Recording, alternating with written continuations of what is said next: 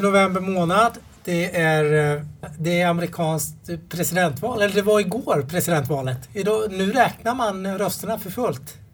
Ja, eh, och det ser ut att bli väldigt spännande. Så att eh, nu när vi sitter här så vet vi ju inte riktigt vem som har vunnit. Men, så det kan ju dröja några dagar till. Det kan dröja några dagar. Vi är alltså på Placera strategipodd i november månad.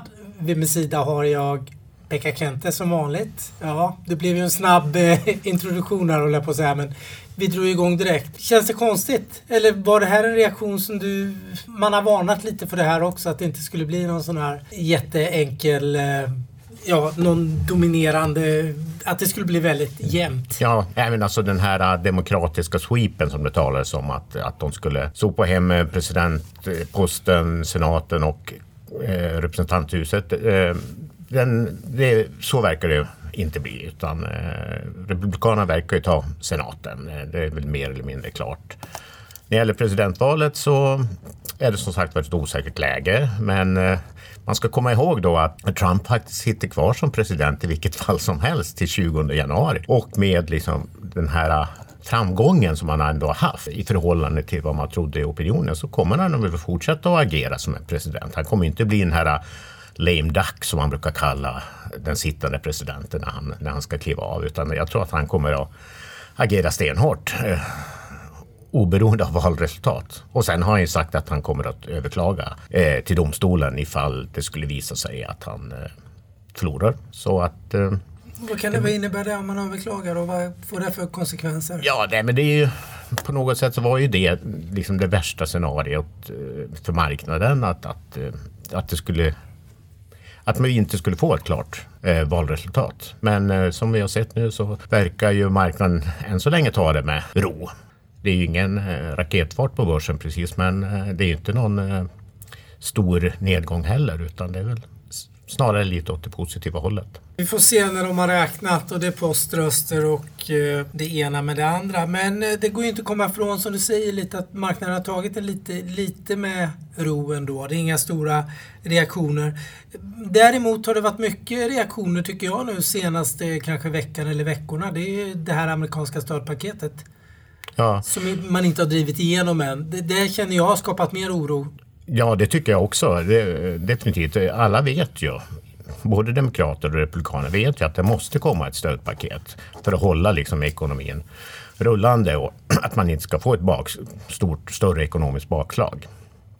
Nu är, får vi väl se om det kom, hinner komma innan årsskiftet, men det, jag tror inte att det blir de här 2200 miljarder dollar som Demokraterna föreslagit. Att, som det ser ut just nu så blir det väl ett mindre paket. Eh, Eh, och det kanske räcker för att hålla börsen på gott humör. Men, men, det, det, men frågan har komplicerats eh, definitivt. Är siffran viktig tror du för marknaden? För jag menar, det där är väl ett förhandlingsutspel att liksom lägga en hög siffra som Demokraterna har gjort.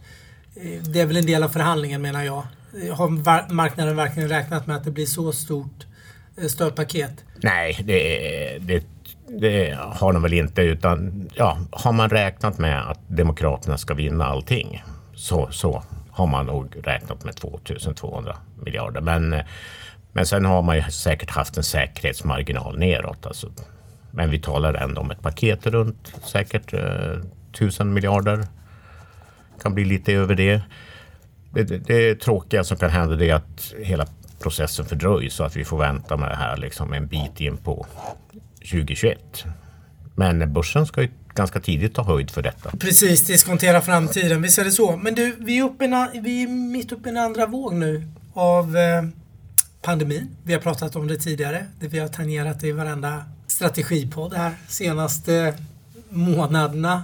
Hur känner du? Det nya åtgärder, nya nedstängningar både i Europa och USA. Hur påverkar det här? Ja, det, det är ju enligt mig då, det, det, är, det är den stora liksom negativa faktorn för börsen. Eh, eh, nedstängningarna i Europa har vi redan sett gjort, har gett genomslag i konjunkturutvecklingen. Och eh, i USA så kämpar man ju, vill man ju inte ha ned, nedstängningar. Framförallt inte Trump då. Och eh, vi får väl se hur han agerar här framöver. Eh, men eh, att man inte har gjort större åtgärder redan nu, det, det är ju rekordsiffror i USA också tyder väl på att det inte kommer några större nedstängningar. Och i Europa så får vi väl hoppas att det man redan har genomfört räcker. Eh, men som sagt, det är en stor osäkerhetsfaktor för, eh, för börsen på kort sikt. På lång sikt så får vi väl räkna med att det kommer ett vaccin någon gång i ingången av nästa år. Liksom. Och då, då kanske vi kan se, börja se ljuset i tunneln igen. Och som sagt var, börsen ska ju diskontera detta framtiden lite grann. Men det är som du säger, det, det skapar ju ändå osäkerhet. Investerarna gillar inte osäkerhet och det blir en osäkrare konjunkturutveckling hur det, hur det ska ta fart och sådär. Spelar de stor roll nu? De här, jag vet att du gillar, du föredrar ju att titta mycket på de här framåtblickande indikatorerna som kommer som inköpschefsindex ja. och dylikt. Har de spelat ut sin roll för tillfället eller ger de, tycker du, någon meningsfull information? Ja, de ger ju definitivt eh, viss information men vi får väl vänta till liksom nästa månads siffror egentligen dyker in innan vi vet hur hårt eh, de här nya karantänsåtgärderna egentligen har slagit. Men bilden är ju ändå Kina fortsätter om vi tittar på det internationella. Kina eh, riktigt bra faktiskt. Eh, positiva överraskningar.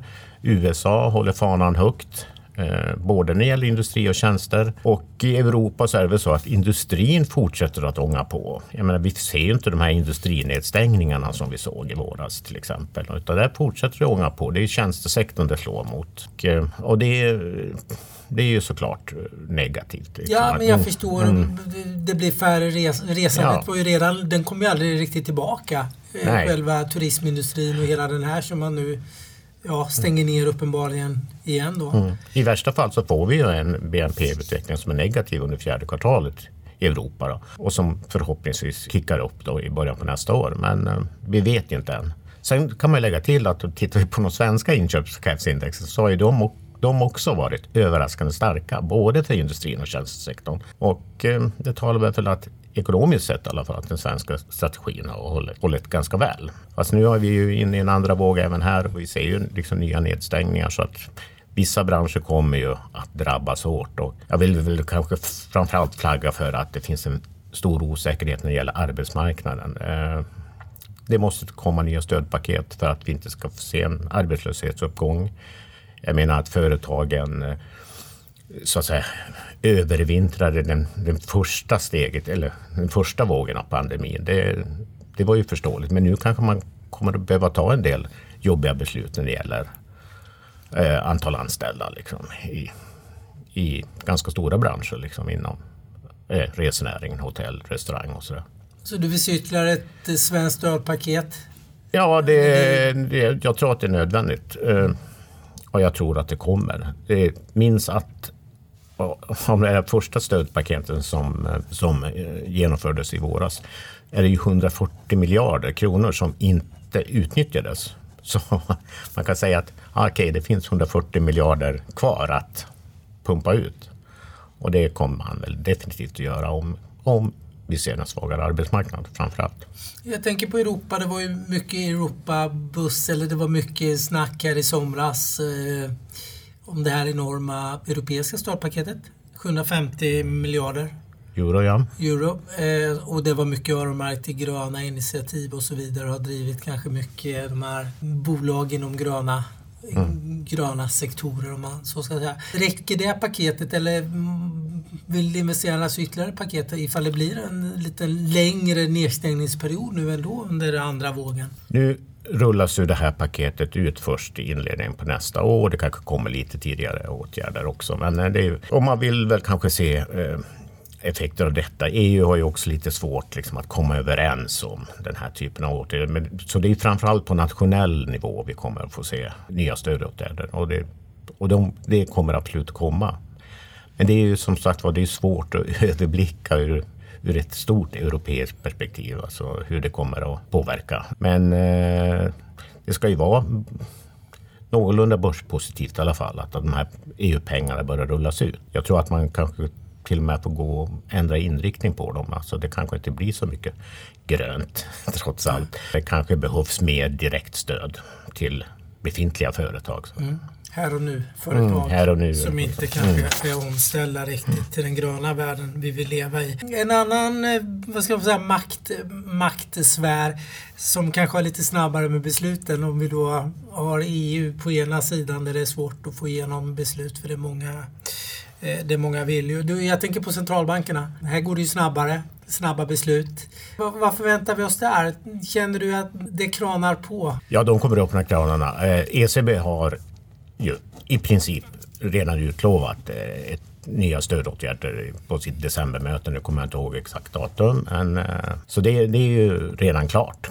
Och nu säger vi att marknaden ska se framtiden. Men, och eh, borde ha diskonterat detta. Men jag tror ändå att börsen kommer att reagera positivt när man väl lanserar de här åtgärderna. Sen har vi eh, den amerikanska centralbanken som kommer med sitt besked imorgon, torsdag. Och eh, jag tror att även de kommer att, om inte kanske presentera stödåtgärder, men i alla fall eh, vara tydliga med att man står beredd att agera. Framförallt om det skulle uppstå någon sorts oro eh, efter att eh, vi inte får ett klart presidentvalsresultat. Liksom. Så jag räknar med att man kommer att gasa på på, på alla håll och kanter.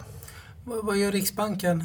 Vad, vad, ser du för scenario här hemma? Riksbanken ser väl mer att de eh, kommer att eh, ligga still. Visst, de kan ju agera men negativa räntor verkar ligga en bra bit bort. Obligationsköpen kan man ju eh, öka på lite grann. Eh, men jag tror, inte det är någonting som direkt påverkar marknaden utan det är, det är vad de stora centralbankerna gör som styr börshumöret. Och sen kommer man, precis som alla andra centralbanker, att eh, peka på att det är finanspolitiken som måste bära det stora lasset genom den här krisen. Som man kommer att tjata på regeringen att agera ytterligare. Det går inte att blunda för att vi är inne i en rapportperiod hur som helst. Det är vi. Det, att, det kommer ständigt rapporter varje dag nu från bolagen. Vad har du några tankar kring det? Jag tycker väl att rapportperioden har varit övertygande. Eh, både på ett internationellt plan och framförallt i USA då, som de flesta tittar på.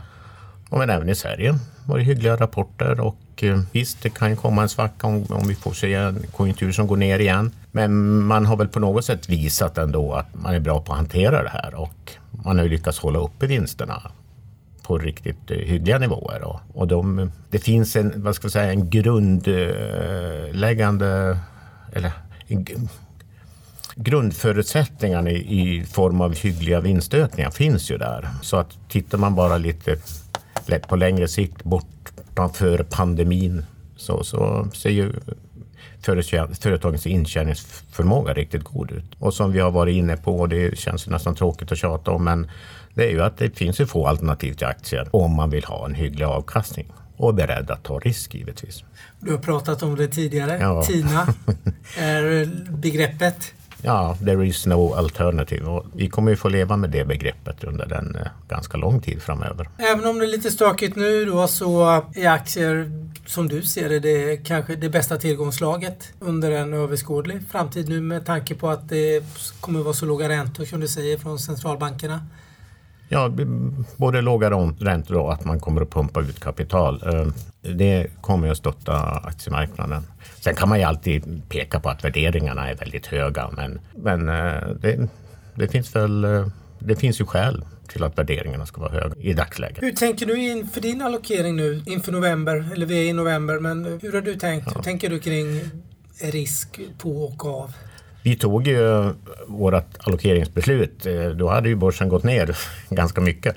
Så vi tog väl inte direkt höja, men tyckte väl, vi, eh, vi tyckte väl också att det kanske inte fanns läge liksom att kasta sig ur börsen eh, bara för att det kommer ett amerikanskt presidentval. Utan avvakta, se vad som händer.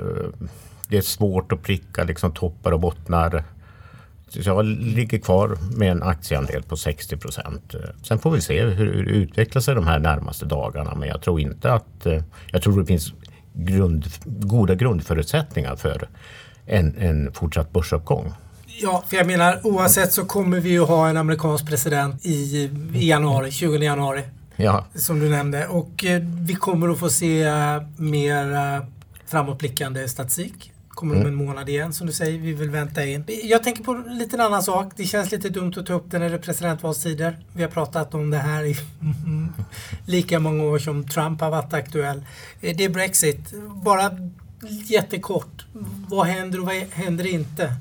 Eh, det rapporteras om framgångar i förhandlingarna Mm, Mm, som är helt överskuggats av amerikanska presidentvalet. Och, eh, synen är ju att det, att det kommer att bli ett avtal någon gång under november. Och helst ska det komma då inom några veckor här.